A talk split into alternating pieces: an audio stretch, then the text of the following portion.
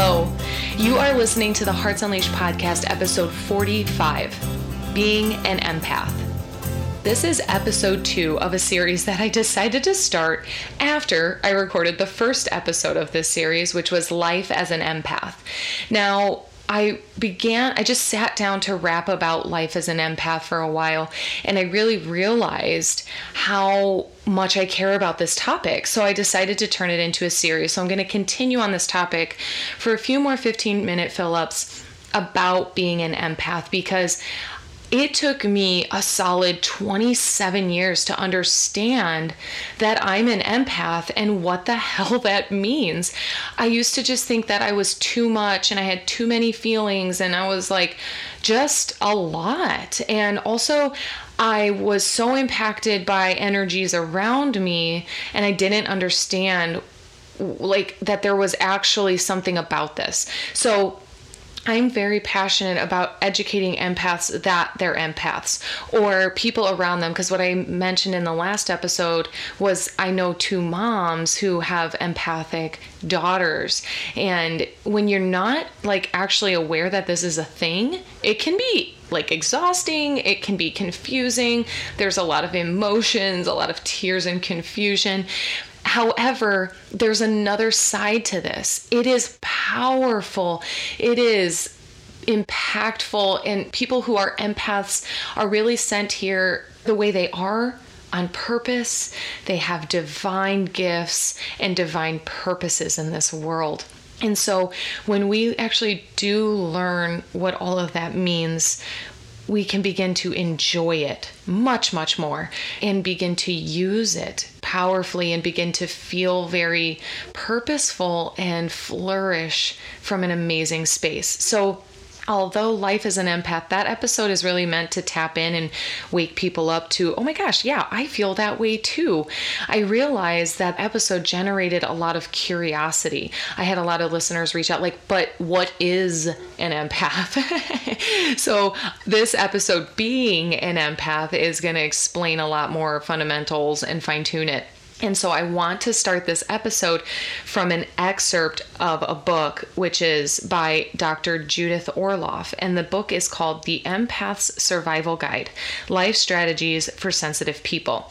So I want to read an excerpt from this book so that you can begin to um, get a better, like, oh, yeah, that is me, or that is somebody I know. And obviously, my request is if you know somebody, like by hearing this description and as I go on, if you know you know an empath, please share this podcast episode and share this material so that we can begin to support the people in the world we know as empaths to begin to unleash their heart. Because you guys, you, your feelings, your intuitiveness is no mistake. And I want to support anybody who feels this way to use the way they are to empower themselves and the world. And so I'm going to go on with this excerpt again by Dr. Judith Orloff. Empaths are highly sensitive, finely tuned instruments when it comes to emotions. They feel everything, sometimes to an extreme, and are less apt to intellectualize feelings. Intuition is the filter through which they experience the world. Empaths are naturally giving, spiritually attuned, and good listeners. If you want heart, empaths have got it. Through thick and thin, they are there for you. World class nurturers. The trademark of empaths is that they know where you're coming from. Some can do this without taking on people's feelings. However, for better or worse, others, like myself and many of my patients, can become angst sucking sponges. This often overrides the sublime capacity to absorb positive emotions and all that is beautiful. If empaths are around peace and love, their bodies assimilate these and flourish. Negativity, though, often feels assaultive and exhausting. Thus, they are particularly easy marks for emotional vampires whose fear or rage can ravage empaths. As a subconscious defense, they may gain weight as a buffer. When thin, they're more vulnerable to negativity, a missing cause of overeating explored in the book An Empath Survival Guide. Plus, an empath sensitivity can be overwhelming in romantic relationships. Many stay single since they haven't learned to negotiate their special cohabitation needs with a partner. When empaths absorb the impact of stressful emotions, it can trigger panic attacks, depression, food, sex, and drug binges, and a plethora of physical symptoms that defy traditional medical diagnoses from fatigue to agoraphobia. Since I am an empath, I want to help all my empath patients cultivate this capacity and be comfortable with it. Empathy does not have to make you feel too much all the time. Now that I can center myself and refrain from shouldering civilization's discontents, empathy continues to make me feel freer, igniting my compassion, vitality, and sense of miraculous. This is such a wonderful explanation that I really felt like Dr. Judith Orloff says it so well that I just really wanted to bring it to you because if you listen back to that, it's like, oh, yeah, me too. Yeah, me too. Yeah, oh my gosh. And it's so powerful to just understand that who we are as empaths are sponges I want you to also consider, like, energetically, if you know the chakras, our root chakra isn't as grounded as others. So the root is the base where our reproductive organs are. And it's the way that we ground ourselves. And empaths aren't grounded as much as other types of people. And so we are a little bit more floaty. Meaning, if we are in the midst of negative energy, we begin to absorb and feel and then radiate negative. If we are in positive energy, we absorb, digest, and radiate positive. And so it is so incredibly important for an empath to learn a few different skills, which I'm going to cover in other um, episodes in this series. So I will begin to teach you more and more about what, like, how to empower yourself and tools and strategies like shielding and just putting yourself into positive energetic spaces. But for now, I really, again, just want to tap into what the heck it means to be an empath. So, based on that explanation from Dr. Judith, look at the fact that you feel for people. And one other way I want to separate this in this episode is the difference between empathy and sympathy. And so there's this little cartoon that is perfect for the difference between empathy and sympathy. And in this cartoon, there's this guy sitting at the bottom of a well and it's dark down there and he's all alone and this other character cartoon character comes along and looks down and from sympathy the character at the top of the well looks down and says like whoa it looks really scary and dark down there. I feel really bad for you. And he's he sympathizes like he gets that that other person or other character is in a tough spot a dark situation he's lonely like he sees it. However he sees it from afar and he stays where he's at. And so that's sympathy like ah shucks tough for you. But us in the in the cartoon for empathy the the character at the top of the well actually drops down a ladder gets down the ladder and like hugs the other characters like oh wow it's really scary down here. And that cartoon has stuck with me forever because we as empaths we actually emotionally put ourselves in someone else's shoes.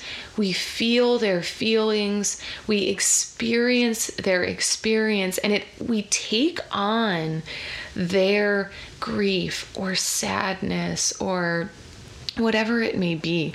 But like the cartoon depicts, we put ourselves in wells of emotion that we don't actually belong in or we feel feelings that don't belong to us.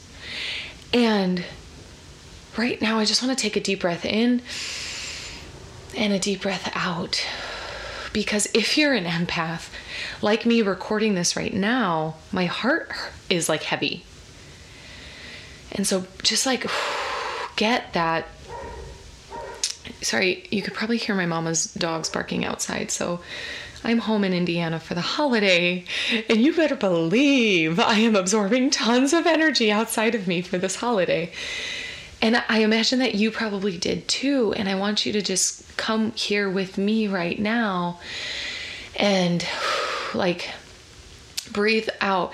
Like wherever you feel your anxiety or wherever you feel your sadness, and whenever you take on some, like my chest is very heavy right now. And so, like, breathe it, breathe it out, and get that this is all like could switch in an instant. Because if I start raising my vibration and I start smiling while I talk with you and I bring you into a sunny, light space. If you actually lift your chin up and you look higher than your eyes glare, like higher than eye level, you can actually begin to experience a lighter experience right now. You can shift out of an empathetic, like, well right now because as empaths, we take on others' emotions. And here's where I want to shift it right now into this is your superpower is that as an empath, your ability to feel someone's anything gives you the gives you your passion. If it doesn't overwhelm you, it actually excites you and empowers you and drives you. Like the fact that world hunger pisses you off and makes you sad is what drives you to start a cause or a movement or a mission or a business or write a book about it. It, it, it drives us to study and learn so that we can solve this problem. My empathy drives me to feel for people who are living in a prison of thoughts and in, in, a, in a space where they like don't feel good enough or they feel like something's wrong with them i have a very very deep commitment that you get that you are perfect and you are whole and you are complete and you are divine and you are a gift. And i just want you to breathe in the fact that you have everything you need to live a very full life of self love and self celebration. And what you are here to do is use all of these feelings and your ability to absorb and your ability to put yourself over there in someone's experience and your desire to alter that experience and support people in living full, abundant, loving lives. And that includes for you but our empathy puts us over there with others. And my commitment to you is that when you understand what it means to be an empath, that it empowers you to love yourself more fully and live yourself more unleashed so that you may make a difference with the gifts that you have. Because the gifts that you have are not a curse they are not dreadful and they are not your downfall. I love you so much.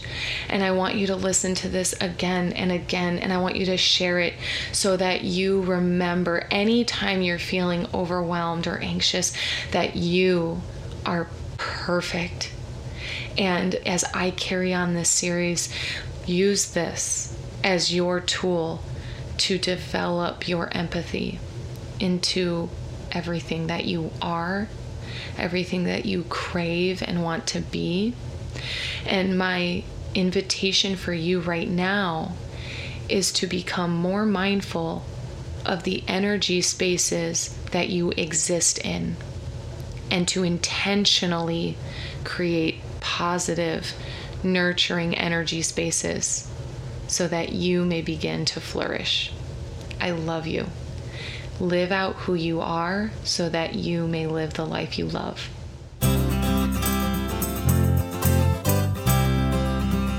The Hearts Unleashed podcast is proudly supported by I'm Hearing Stories, an audiobook publisher and producer. Audiobooks are a fun, entertaining, and leading edge way to break into new markets and spread your story like a wildfire. If you're an author, coach, speaker, or entrepreneur, it can exponentially enhance your credibility in your field and make you quickly relatable. Okay, so good news. I'm Hearing Stories has helped authors like our Hearts Unleashed creator Abigail Gazda turn that dream into a reality. And they can help you too. With I'm Hearing Stories, you get expert guidance to walk you through the murky waters of this process. So here's your inspired action. Click the link below or go to I'mHearingStories.com and turn your dream of having an audiobook into a reality.